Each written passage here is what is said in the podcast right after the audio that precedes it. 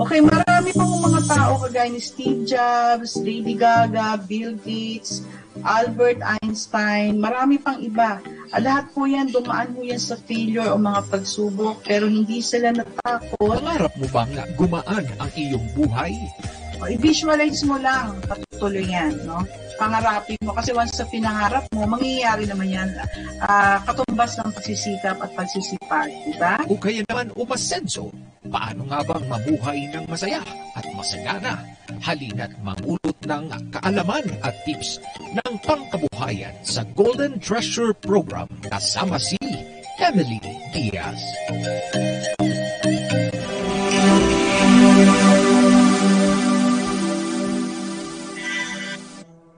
nandito na naman po ako, ang inyong lingkod, si Emily Diaz.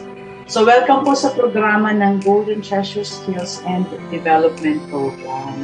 At uh, nasan man kayo ngayon sa sulok ng ating daigdig mga ginagawa ay uh, sana ay nasa mabuti tayong kalagayan in spite of uh, mga ano mo, yung mga pinagdadaanan natin mga challenges sa mga panahon ito, no? At this point in time, no? Ay uh, alam naman natin lahat na nagkakaroon ng konting sigalot dyan sa Ukraine at Russia. At uh, magpasala, ah, mag-pray tayo na maging maayos na ang lahat ng sa ganun ay uh, maging okay na. Okay, so um, kayo ngayon ay nakikinig muli sa podcast ng uh, Golden Treasure Skills and Development Program. At uh, layunin ng programang ito na magbigay inspiration at uh, pag-asa uh, sa pamagitan ng mga life tips, no? Na i-share ko dito sa podcast na ito.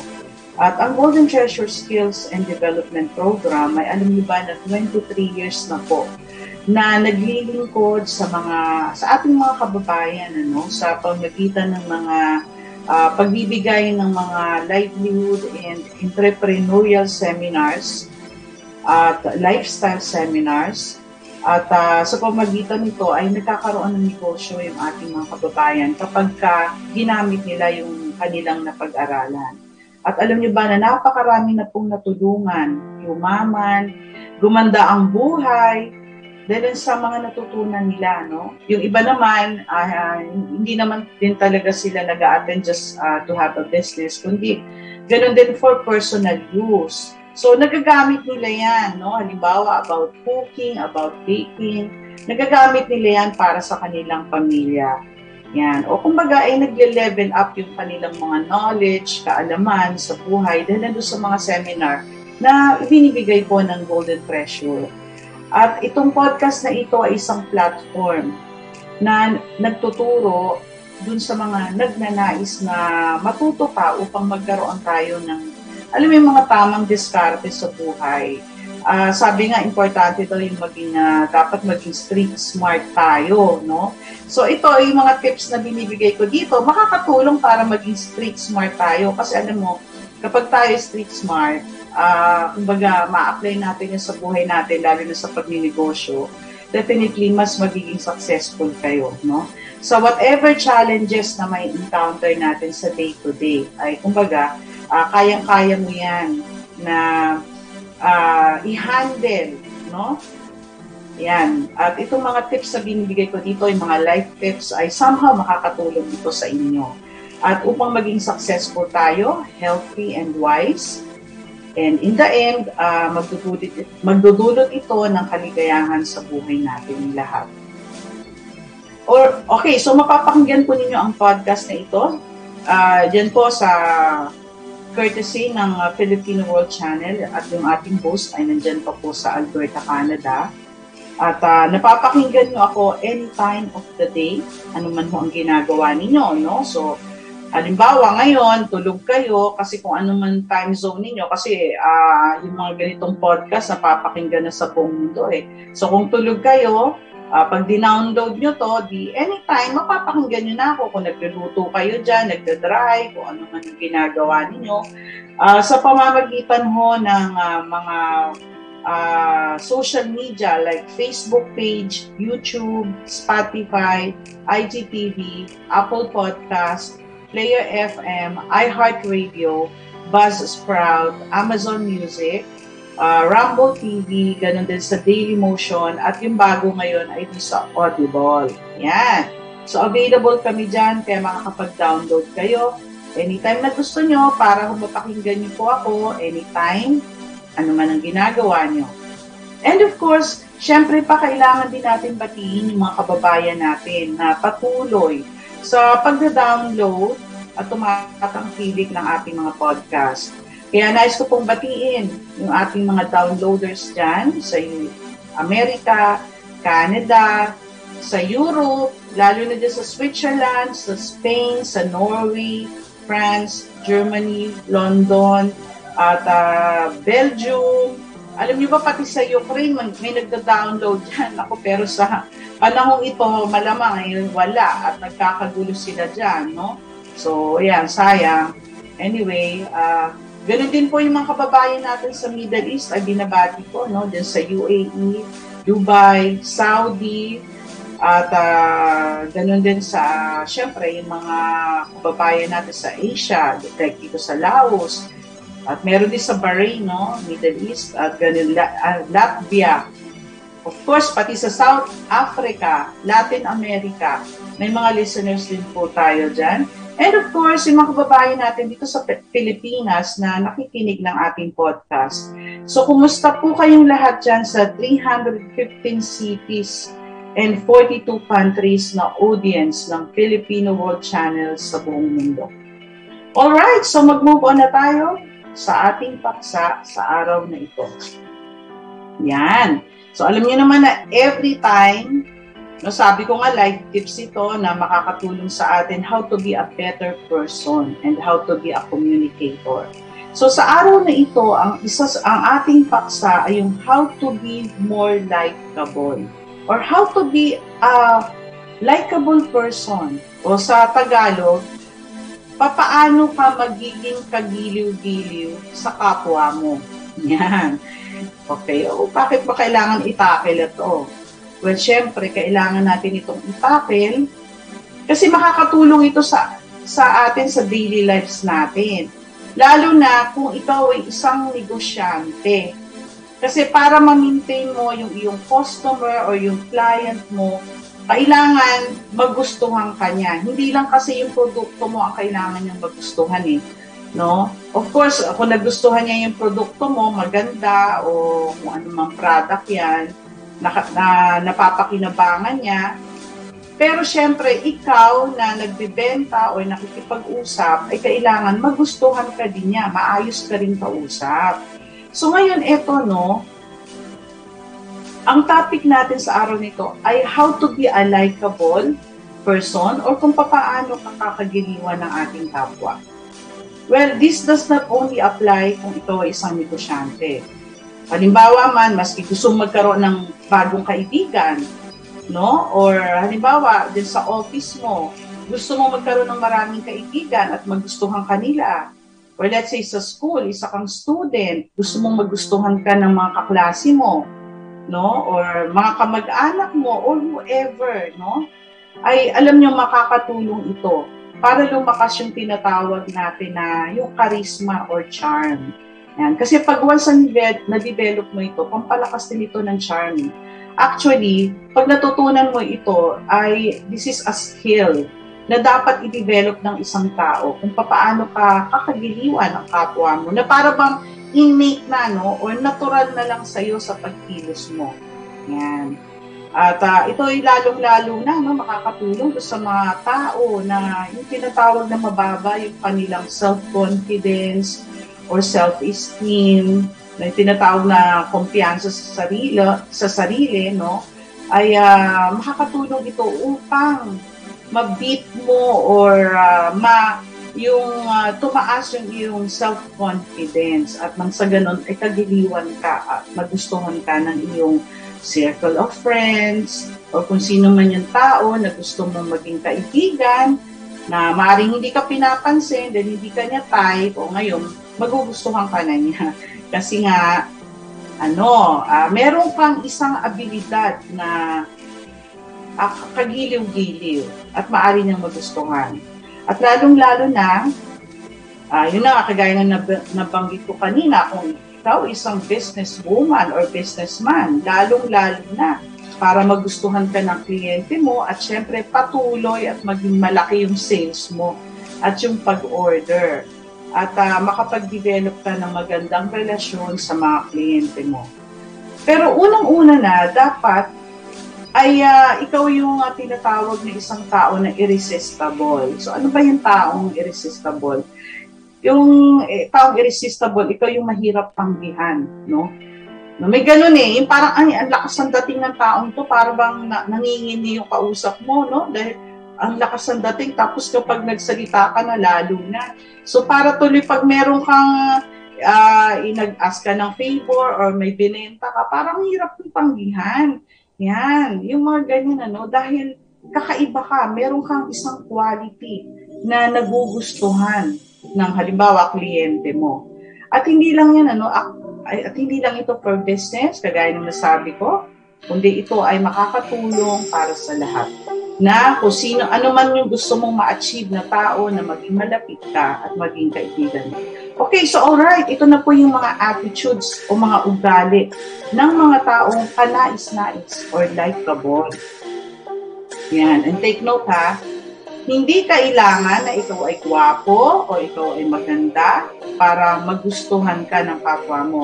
Hindi kailangan na, o oh, ah, kailangan na magpaganda ka na todo-todo, no? Para maging uh, magustuhan ka. Hindi yun eh. Mapansin mo, minsan kung sino pa yung, ano, yung sobrang ang gaganda at napakagagwapo. Yan. Uh, minsan, na- nakakaano eh.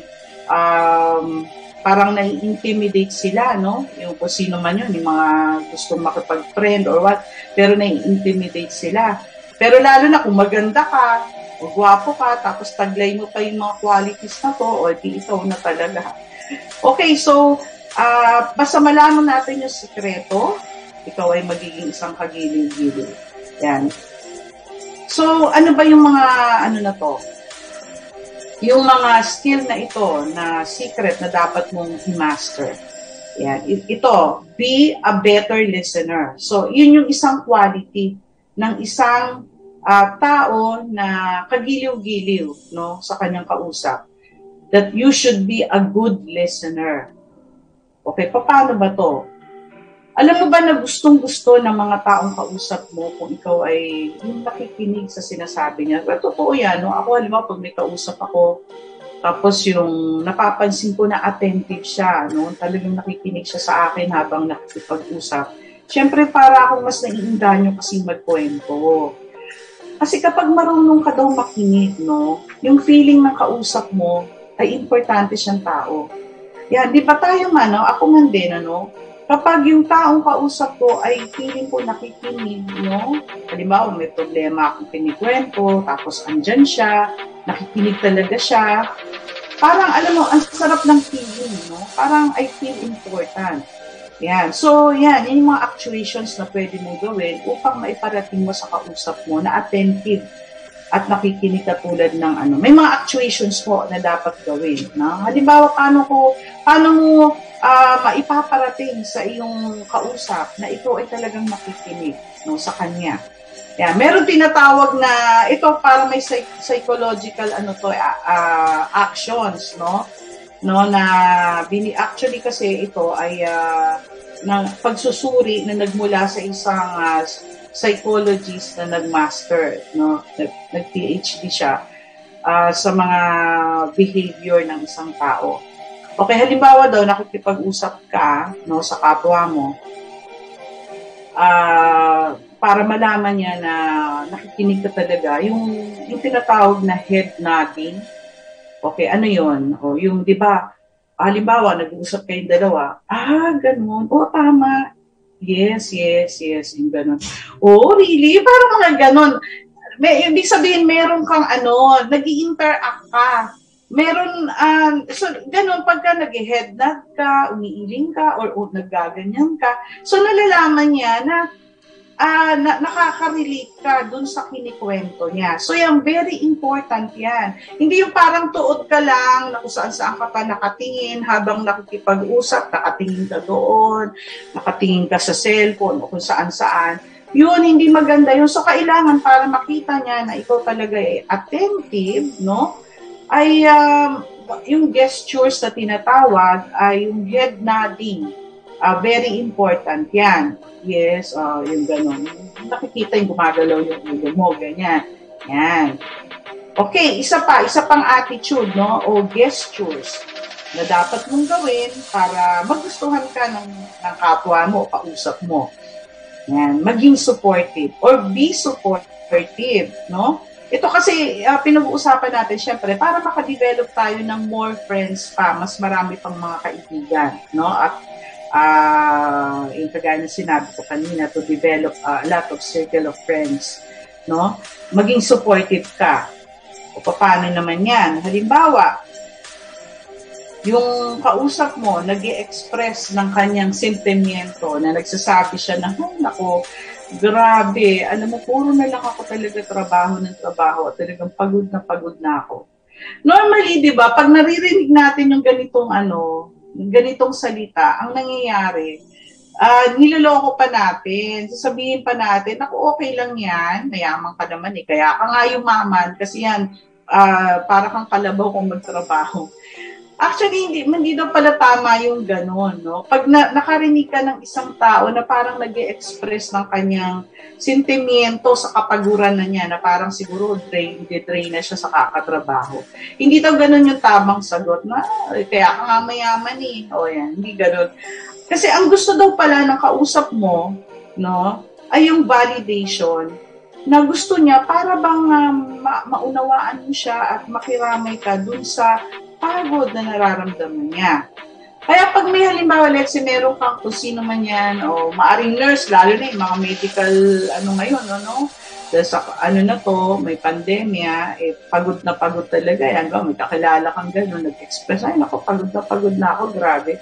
Uh, alam mo yung dapat daw natin, yung tamang dapat yung sagot na, ay ganito, ay, Oo, talaga, wow, kawawa ka naman. Yung parang ipa-feel mo yung sympathy mo, yung express mo, yung ano mo sa kanya, yung parang uh, nakikiramay ka doon sa hindi niya magandang nararamdaman na pagod na siya sa katawan niya. Parang, oh, kawawa ka naman, ako. Um, kaya kasi, dapat naman kasi nagpapahinga ka rin. O yan, yun, ganun, yun ang dapat may sagot. Dapat kasi nagpapahinga ka rin eh, hindi puro trabaho ng trabaho na lang o, why don't you take a break? Mag magbakasyon ka. O, gusto mo samahan pa kita. Di ka, bakasyon tayo. Para, ay, kailangan mo ng break para naman makapagpahinga ka rin. Yun yung mga ganun. Kaya nga siya nag-e-express ng kanyang uh, pagod eh para kumbaga uh, maipakita mo yung simpatya mo sa kanya. O halimbawa naman, nag-uusap kayo ng masaya dahil sa Halimbawa, meron siyang na-achieve o na-promote siya sa work niya, no? Halimbawa, o na-promote ako sa work ko, sabi niya sa'yo, excited na excited siya. Ito, nako, uh, or kaya, ito na yung business ko na tinatayo, o umpisahan ko na, o ito, tapos na yung shop na tinatayo, magkakaroon na ako ng business na yun. Let's say, yun yung kanyang excitement, tuwang-tuwa siya alam mo, ang dapat mo sagutin, wow, congratulations, galing mo naman. Yun, in that way, napapakita mo yung, yung ano, yung, yung uh, uh, excite, excitement na, na, na may na-achieve ka, no? May na-achieve yung kapwa mo, yung kausap mo, ay in-express niya sa'yo. Let's say, kapag malungkot naman, no? Yung kwento niya, dahil sa may, let's say, may masamang karanasan, at uh, bawa, ano ba ang mga bad experiences? Meron nag, nag-away ng boyfriend niya, or naghiwalay, o minsan naman, eh, may na-hold up, o na-hold up ako, yung mga ganun, ano ba itong, kagaya ko, minsan, naglalakad lang ako doon sa Green Hills, eh, ay, alam mo, nadukutan pa naman ako. Ako, kaya mag-iingat kayo sa Green Hills, no? Kahit na parang air condition niya na, ano, marami pala dyan. Sa bagay, at that time, Pasko yun eh. Diba? So, syempre, yung at that moment, grabe, ano ba to nangyari sa akin? Para akong natulala. One week akong na siya. No, na, na nadukutan yung wallet ko. Buti na lang, yung mga credit card ko, hindi na pasama. Yun, no? Yun, so, yung pag mga gano'n, no? Ay kailangan na ipa-feel mo rin yung iyong simpatya. O halimbawa, kung masaya naman siya, ipa-feel mo na, oh, yung excitement din. Yan. So, in that way, magugustuhan ka ng taong kausap mo. At uh, yung tao na gusto mong maging kaibigan. Okay, isa pa. Uh, yung uh, according to sa mga expert, para magustuhan ka ng iyong kapwa, ay kailangan yung follow-up. So ano ba to? Follow-up? Ano bang follow-up yan? Yan. Ito yung actually, ito yung karaniwan na hindi natin nagagawa. No? Hindi natin nagagawa. Well, normally daw, yung isang tao, no, pagkatapos kwentuhan ng, uh, libawa, anong mga uh, istorya, whether maganda o hindi maganda, no, pagkatapos noon, dead man na. Wala na. Hindi, wala ka nang pakialam, no? Parang, okay, uh, to give you an example, meron akong isang um, uh, bago ko lang nakilala na kaibigan, ano, and uh, kailangan naming, uh, first time ko lang siyang na-meet. And then, for the second time, I have to meet her kasi meron kaming event na gagawin. At isa siya doon sa uh, contributor ng event na yun. Pero alam mo, nagulat ako. Hindi ko naman talaga siya gano'ng kakilala kasi that was the only second time na nakita ko siya. Nagulat ako nung second time na nakita ko siya, talagang parang masyado siyang depressed. At meron siyang kiwinento sa akin na very, uh, yung nangyari na na parang may betrayal na nangyari among their peers and friends. So, I can feel her sentiment eh, na at that moment, yung nararamdaman niya, nag-overflow na yung lungkot niya dahil doon sa nangyari na yon. Parang nagkaroon daw siya ng, na-depress daw siya, hindi daw siya makatulog, ilang gabi na. So kasi normally tayong mga tao, no, kapag masyado tayong overwhelmed doon sa nangyayari sa atin, na parang nag-uumapaw yan, nag-overflow, no? So, ang nangyayari, ang gagawin mo dahil sa sobrang punong-puno na, yung whatever is that, uh, kaligayahan or kalungkutan, ang ang tendency niyan ay kailangan niyang i-release at ikwento sa kung sino man ang makausap niya on the spot. Kasi pag hindi niya i-release, no, hindi niya mailabas, mas ano bumibigat. At ang nangyayari tuloy, yun na nga, nagiging cause na ng kalungkutan, depression, no? Lalo na kung yung malungkot yung event. Okay lang sana kung masaya. Eh, paano ko yung nangyari nga, eh, medyo malungkot, kagaya nitong friend na sinasabi ko na to. So, biro mo, uh, that was the only second time na nagkita kami, pero naikwento niya lahat, kaya nagulat ako. Ha, nas, medyo na-shock din ako doon sa mga kinikwento niya. So, So, syempre, nalungkot ako doon sa naging experience niya. Lagi ko siyang naaalala, lagi ko siyang naaalala. Sabi ko, kumusta na kaya ito si ate? Kumusta na kaya? So, after two days, so nagkita kami na yon at nagkikwento siya, ay, tinawagan ko siya para kumustahin. Yun yung, ang, yun yung word, ang ibig sabihin ng follow-up, yung tinawagan ko. Actually, hindi hindi ko siya tinawagan dahil sa natutunan ko dito ah. It is my natural instinct and innate na yun sa pagkatao ko na after na may nakausap akong tao na lalong gano'n na medyo nalulungkot, kailangan ko siyang i-follow up or tawagan. At hindi ko rin yung ginagawa ah, dahil sa para magustuhan niya ako or what, kasi concern ako sa kanya. Yun yung natural concern ko kung tawagin no whatever ma- maaring uh, nakita niya ano good person o bakit uh, hindi ko naman siya kilala, I have to care that way. O yun, pero natural na sa akin yun. Yan. So, yun yung tinatawag na ipa-follow up mo after na na, nakapag-usap kayo or nakapagkwentuhan. So, nung nakausap ko siya, okay na siya, medyo nakaka-recover na. At ngayon, medyo mas okay na siya. Kasi siguro lahat na nakausap niya, napagkwentuhan niya eh. Kaya na-release na na yung sama ng loob niya. Yun, yun lang naman kasi yung kailangan natin eh. Kapag meron tayong nararamdaman na hindi maganda, you have to release that kind of feeling para maging maluwag. Kailangan mo lang ng kausapin. At that time, ako yung nakita niya, sa akin niya, sa akin siya nagkwento.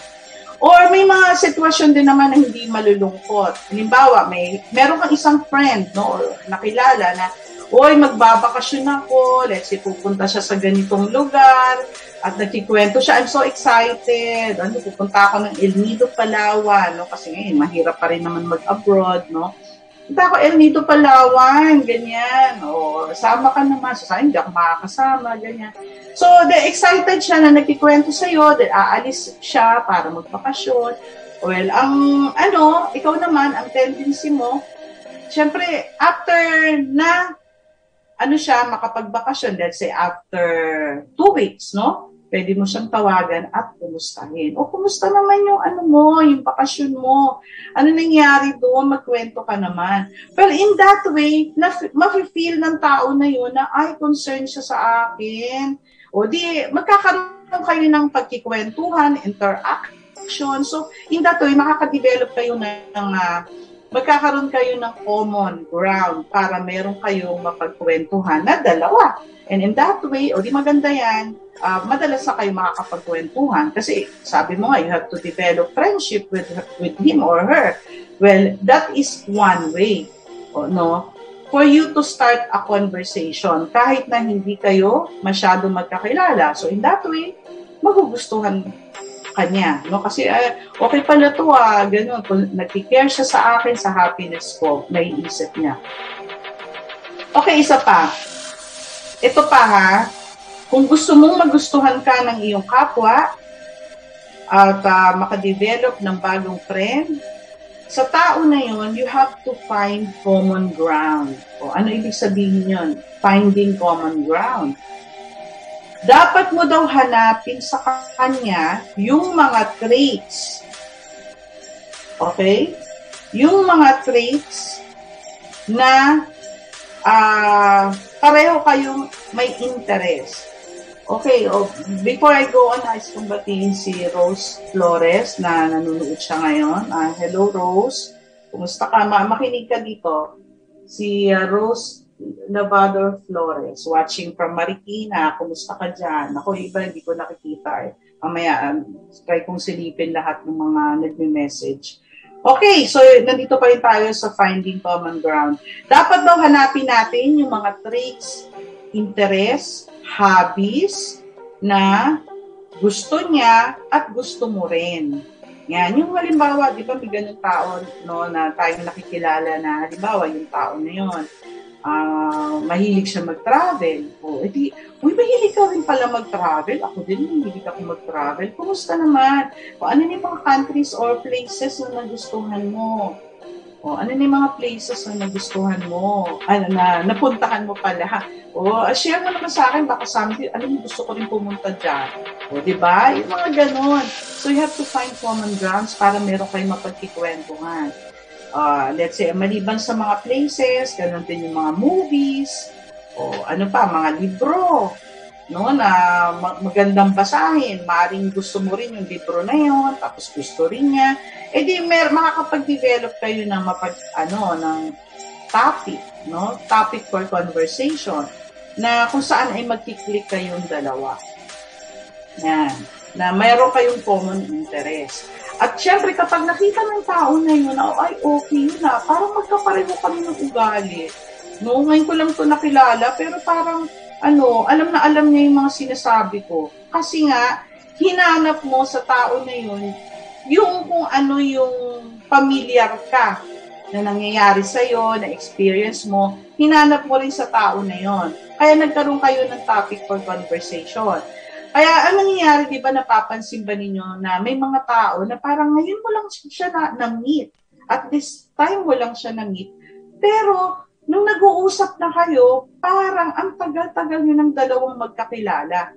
Kasi yung tao na yon maaring alam niya yung technique, no? Na tinatanong ka niya, uh, kumusta, ano bang mga books sa favorite mo? Saan ka ba nagta-travel? Yung mga ganun So yun, sa pakikipag-usap yung dalawa, o di na-discover, na, na, nagka-discoveryhan kayo sa isa't isa na meron pala kayong parehong interest. Kaya in that way, parang ang tagal-tagal nyo na magkakilala, although first time lang kayo nag-meet.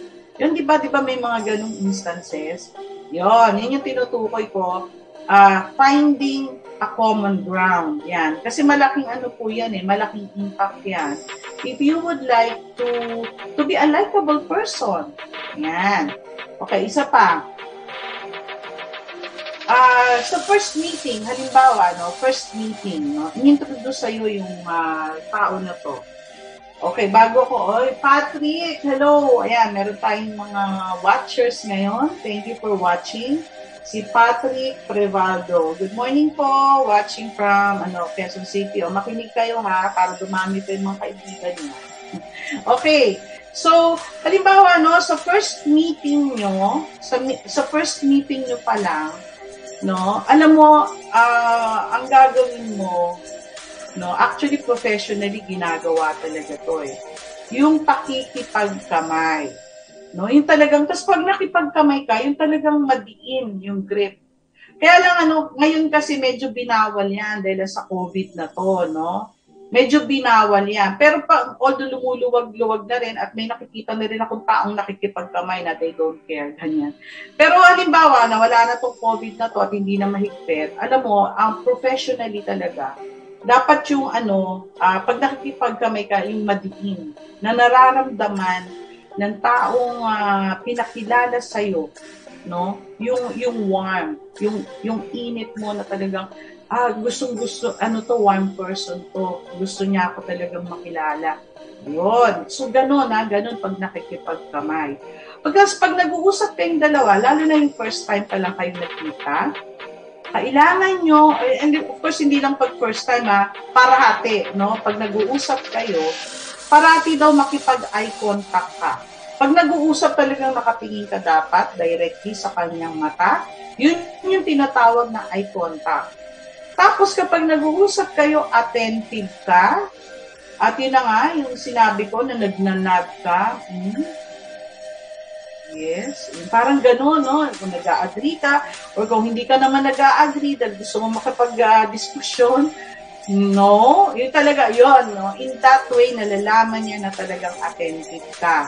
No? Na talagang, ah, okay to kausap pa, ah, nag-interact. Yun. At hindi para kang tuod na nakaganyan lang. Yun. So, very important yung nothing. Yan.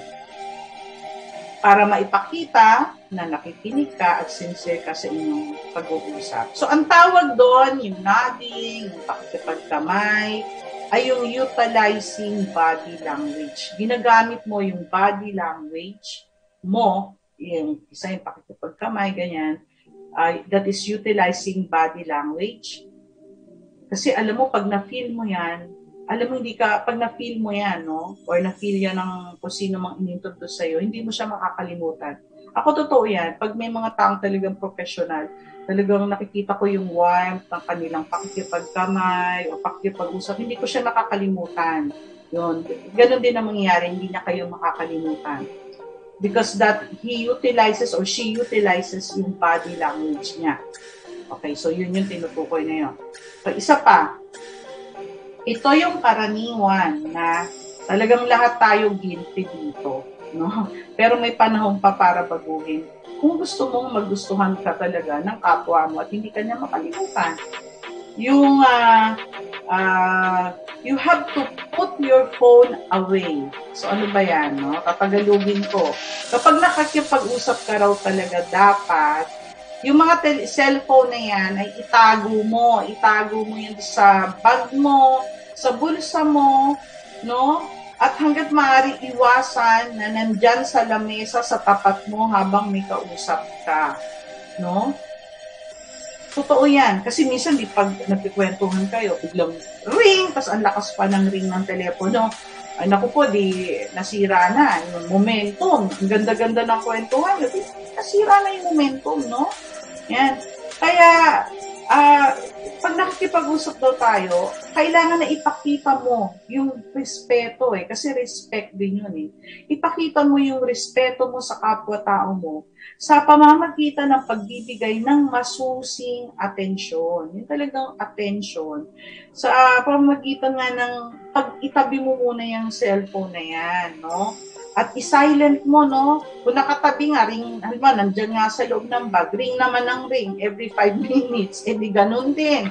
So, tas nakikipag-text ka, text ka ng text habang mahirap na ko, ang dami ko nakikita ganyan, text ng text, habang nakikipag-usap. alam mo, eh, hindi talaga maganda yung ganun eh. Kasi, lalo na kung meeting, let's say meeting yan, no? Meeting sa work or meeting sa kung saan, you think, unang-una, hindi mo maiintindihan kung ano yung pinag-uusapan ninyo sa meeting kasi hindi ka 100% attentive. No? Isa pa, bastos. Kabastusan nyo na nakikipag-usap text ng text. Kaya dapat talaga iwasan. Iwasan na uh, yung mga telepono niyan ay itabi mo. No? Itabi mo habang nakikipag-usap ka. Yung whatever, basta i-silent mo yan. Para nang sa ganun ay that is showing respect sa kapwa mo. Okay, isa pa, no? Isa pa, para magustuhan ka ng iyong kausap o ng kapwa mo, do not complain. Okay? Well, sa buhay natin, alam niyo, marami naman talagang uh, ka-complain-complain na nangyayari. Marami talaga dapat ipagreklamo sa araw-araw na ginawa ng Diyos mo. Marami na talagang mapapa-complain ka. Pero alam niyo ba yun, na kung yung halimbawa imagine mo, kung yung kausap mo wala nang ginawa, kundi mag-complain, mag-complain, reklamo ng reklamo, nagreklamo na tungkol sa asawa niya, sa biyanan niya, pati sa katulong niya, pati aso niya kino-complain. Lahat na lang no nang nakapalibot sa buhay niya ay kino-complain niya. You think Halimbawa ako, ganun ako, wala akong ginawang magreklamo. Tapos every time na mag-usap tayo, wala akong ginawa magreklamo. Ano ba itong asawa ko? Ano ba itong anak ko? Tamad, yung mga ganyan. May mga anak ko, may mga tao ako nakikilala na ganyan. Nini-negative talk pa yung anak nila, no? Imbes na maging proud sa anak niya kahit sa konting achievement na nagawa ng anak niya, tinitingnan niya yung mga kamalian ng anak niya at chinichismis pa sa mga kaibigan. I don't think that's right. Hindi talaga tama yan. Eh. Because your word is your power. Parang binibless mo yung anak mo sa pamamagitan ng pag-negative self-talk. No? Yun yung tawag doon, negative talk. No? So, yun yung, yun yung blessing na pinapaabot mo sa anak mo. Kaya nga sabi ko dun sa isang kakilala ko na walang ginawa kundi pintasan yung anak niya, habang yung anak niya nandun, naka, nasa, nandun lang sa likuran kami, sabi ko, naku, ka naman ganyan, nakikinig yung anak mo, ano eh, hindi naman tama yan. Napagsabihan ko tuloy ng gano'n.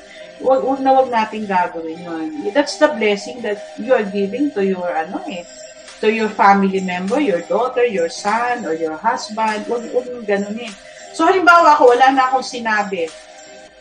Every time nakausap kita. Kundi, ayan, lahat ng reklamo ko. You think ako, gusto mo pa akong pakinggan sa susunod? O, oh, syempre hindi, no? Kasi, ang, ang magiging feeling mo, eh, grabe naman yung babae na yun. Parang pasan niya na ang buong daigdig. O, di ba? Parang pasan ko yung buong daigdig sa dami ng problema na nireklamo ko sa iyo, 'di ba? So pa hindi maganda, hindi, hindi talaga maganda yung ganun. Dahil pag ako rin, yung tao kausap ko, walang ginawa, magreklamo ng magreklamo, parang iiwasan ko na siya next time. Kasi yung negative energy, energy niya ay mapapasa niya sa akin. Totoo talaga yan. Mapapasa niya sa akin yung mga negative energy niya. No? So, baka pagdating na araw, maging ganun na rin ako. Kaya, alam mo, yung mga ganun tao, personal, iniiwasan ko eh. Kasi natatakot ako. Actually, takot ako sa ganung mga tao. Parang ang bigat kausap, di ba? Na, naramdaman niyo ba yon pag may ganung tao? Parang ang bigat nila kausap. Eh sabi ko na ko, next time, ayoko na. Parang gumagawa ako ng parang buwas na lang ako. Kasi ano eh, ayoko ma-indulge sa problem niya.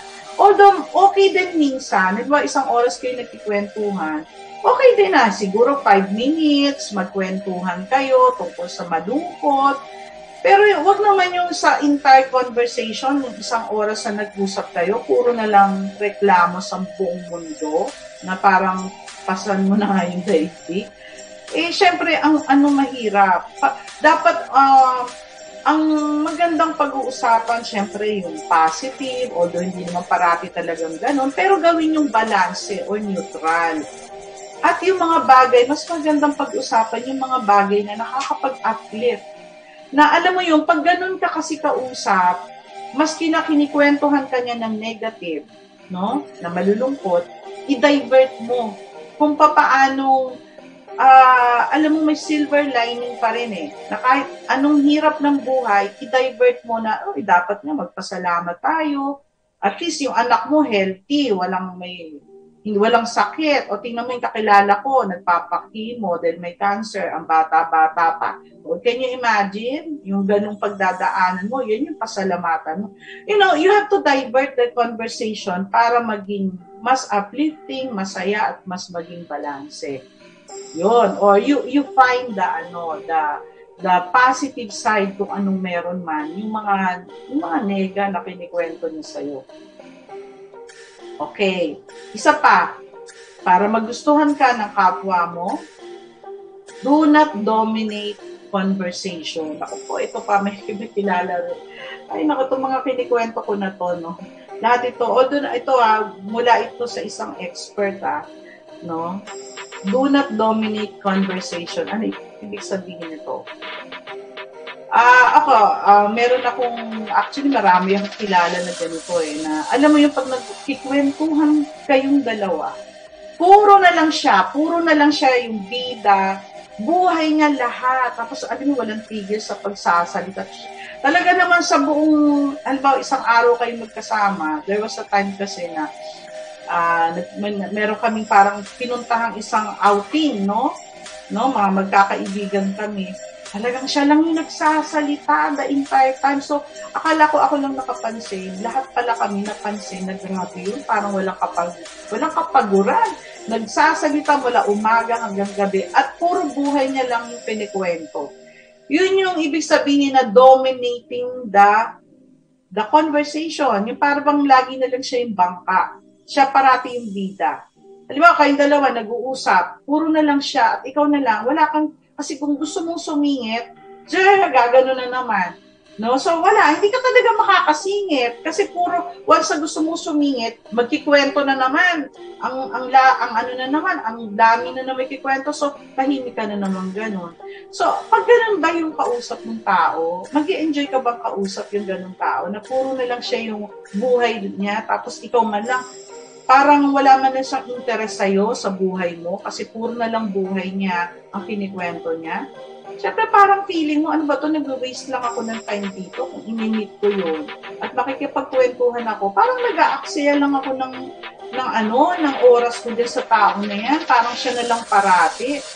Kasi dapat, pag nagkikwentuhan kayong dalawa, balanse give and take, ba? Para kayo naglalaro ng tennis, give and take, magkikwento siya, magkikwento ka.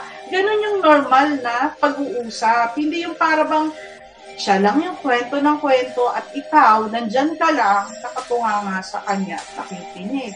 So, alam mo, pag ganun, dapat yung tao na yun, maghanap na lang ng aso. Hindi tao yung dapat niyang kinakausap. Kasi, yan, magkwento siya sa aso kasi aso, okay lang yun, nakikita sa kanya. Kasi in that way, hindi tao ang kailangan niyang kausap. No? Kaya pag ganun ka, think magugustuhan ka ng kapwa mo na uh, kung sino man na gusto mong maging friend, definitely hindi. Mau-offend siya sa'yo kapag ganun yung, yung attitude na puro na lang ito yung nagkikwento at siya'y nanonood lang sa'yo. Yan. So, isang ano yan, halimbawa may marami akong taong ganitong nakilala. So, sana kung mababago nila yung attitude nila na matuto sila mag-give and take at mai-improve nila yung kanilang, mas mai-improve nila yung kanilang pakikipag-communicate. At pag na-improve mo, yan, magugustuhan ka na ng kausap mo, o ng kapwa mo. Yan, ito pa, isa pa to, no? Yung bragging, no? O yung, ano yung mayabang, na alam mo naman hindi totoo yung sinasabi, puro lang kayabangan. Yan. So, do not brag. Para magustuhan ka ng tao, ng kapwa mo, do not brag. O hindi ka dapat nagyayabang o puro kayabangan. Kasi alam mo, madidetect yan eh. Madidetect niya yan eh, no? Nung kausap mo, no? Sa, sa personality mo, no? Sa ayos mo, sa kilos mo, madidetect niya yan kung totoo yung sinasabi mo. So, kung puro kakayabangan, no? At puro na lang ganito, ganyan. Oh, eh di, alam mo, magugustuhan ka ba kausap ng kapwa mo? Definitely hindi, no, di ba? Nakakaano yan eh, um, nakaka, eh, nakakainis pakinggan, no? But there will be a time, no, na kailangan mong uh, siguro magkwento kung anong meron ka, no? Like me, no? Kasi ako yung nagtuturo do sa aming mga seminar. Ako yung nagtuturo ng soap and perfume making, isang seminar na yan ng, ng Golden Treasure. Okay. Kinikwento ko sa kanila yung mga bagay ko na na-achieve. Halimbawa, sinasabi ko sa kanila na I started my, nag-umpisa ako sa pagnenegosyo, ang capital ko 500 pesos lang. So, from that 500 pesos, napalago ko yung 500. Ngayon, meron na, may ganito na ako, may ganyan, may ganyan. The reason why I'm telling that, o sabihin na natin parang binabrag ko kung anong na-achieve ko, kasi kailangan ko silang i-motivate yung mga estudyante ko na kahit na may meron kang maliit na amount of money, let's say 500 pesos, pwede mo siyang mapalaki kung ikaw magsikap sa buhay, no? Magsipag, maging uh, motivated, positibo, yan. So, everything is possible. Kahit na limang daan lang yung pera mo, kagaya ng nangyari sa akin. So, yung kinikwento ko yung sa kanila. So, ngayon, eto na ako, may ganito ako, ganyan-ganyan. So, that is the reason bakit parang uh, binabrag ko sa kanila kung anong na-achieve ko because there's a reason. Because I would like to motivate them. I would like to motivate the people. Pero kung nagbabrag ka, nagyayabang ka just for the sake of bra- bragging, o pagyayabang lang na wala namang katuturan, naman magkakaibigan kayo, niyayabangan mo pa, nagsisinungaling ka pa, para lang mayabangan mo sila, you think magugustuhan ka, eh definitely hindi rin. Yun. So, uh, dapat kasi mas mabuting humble para magustuhan ka ng kapwa mo, no? O kung sino mang tao yan na gusto mo magustuhan ka, you have to be humble. All right. So yan. Thank you so much. Uh, thank you so much sa inyong pakikinig at sana po ay uh, marami tayong matutunan no, sa ating paksa sa araw na ito. Yan. At uh, alam nyo, sinisikap ko po talaga na every podcast ay maging makabuluhan yung aking mga pinag-uusapan, no? yung ating mga pinag-uusapan dito para makapag-share din ako. Actually, ito mga life experiences ko rin eh. Actually ako, no, yung pagiging mga nasabi ko sa inyo, innate na yan eh. Innate na sa personality ko. Kaya rin siguro, ano, medyo may masasabi may charisma, no? Kasi once na natutunan mo tong mga secret na to, ay malaking tulong talaga, no? Well, kung hindi naman, hindi ka pa ganyan, pwede mo pang ma-develop. It's not too late. Kasi lahat naman ay napag-aaralan. Just like singing, hindi lahat ng tao pinanganak na singer. Pero pwedeng mapag-aralan na maging maganda, maganda yung boses mo at maging magaling ka kumanta. Pwede yan mapag-aralan. Okay, so, uh, alam nyo ba na yung uh, balik tayo sa Golden Treasure. No? Ang tagline po ng Golden Treasure Skills and Development Program ay yung We Change People's Lives. Yan. Dahil alam niyo po, bakit yan yung, alam niyo po bakit yan yung tagline? That we change people's lives. Actually, doon sa seminar, may pinapamigay kaming eco bag eh, na yan nakalagay yung tagline na yan. Oo, dahilan po sa dami na po ng mga buhay na nabago, dahilan sa yung mga kaalaman na ibinahagi, natutunan nila kay Golden Treasure. Uh, because Golden Treasure is providing you the tools that you need to succeed in life. At ito po yung mga tools that we provide through or via seminars that we are offering, no? Kagaya, ito po yung mga seminar na pwedeng um, makabago o bumago sa buhay ninyo na once na may apply mo, magiging business mo. Okay, yung mga seminar na pwede nyo pong inquire dyan po sa social media pages ng Golden Treasure, Facebook, YouTube, ano pa ba, uh, Instagram, yan, meron din yan yung Golden Treasure, lahat yan, inquire nyo. Yung seminar na soap and perfume making, yan, meron tayo yan Dami nag attend din yan. Ganon din yung meat and fish processing combined with ice cream making, car wash and car detailing business operation. Meron din tayong two days niyan, yung comprehensive car wash and car detailing seminar. At uh, nag-offer din ang Golden Treasure ng baking class, kagaya ng pastry baking class, cake baking and cake decorating. Ganon din yung bakery shop business operation. Merong one day at meron din comprehensive training, tatlong araw naman, no? At ganun din, pizza and shawarma making, artisan bread baking, meron din lifestyle seminar, kagaya ng fresh flower arrangement. Pero hindi lang naman lifestyle eh, kasi pwede rin ito gawing negosyo in the end. Ganun din yung candle making, aroma and decorative candle making. Sa paano, may bago kaming seminar ngayon, how to be a professional vlogger. Ay, rin or broadcasting one-on-one. Yeah, kagaya ng ginagawa ko ganito, nagbo-vlog. Yan. Pero doon, uh, di ba naman, nagpupunta ko sa mga sites o places, yon Yun din, turo sa iyo ano ba yung mga technique para maging effective, yung pagbablog na ginagawa mo. So yun po, yun, meron kami seminar niyan at meron din tayong seminar about takoyaki, how to make takoyaki, Belgian waffle, and crepe making.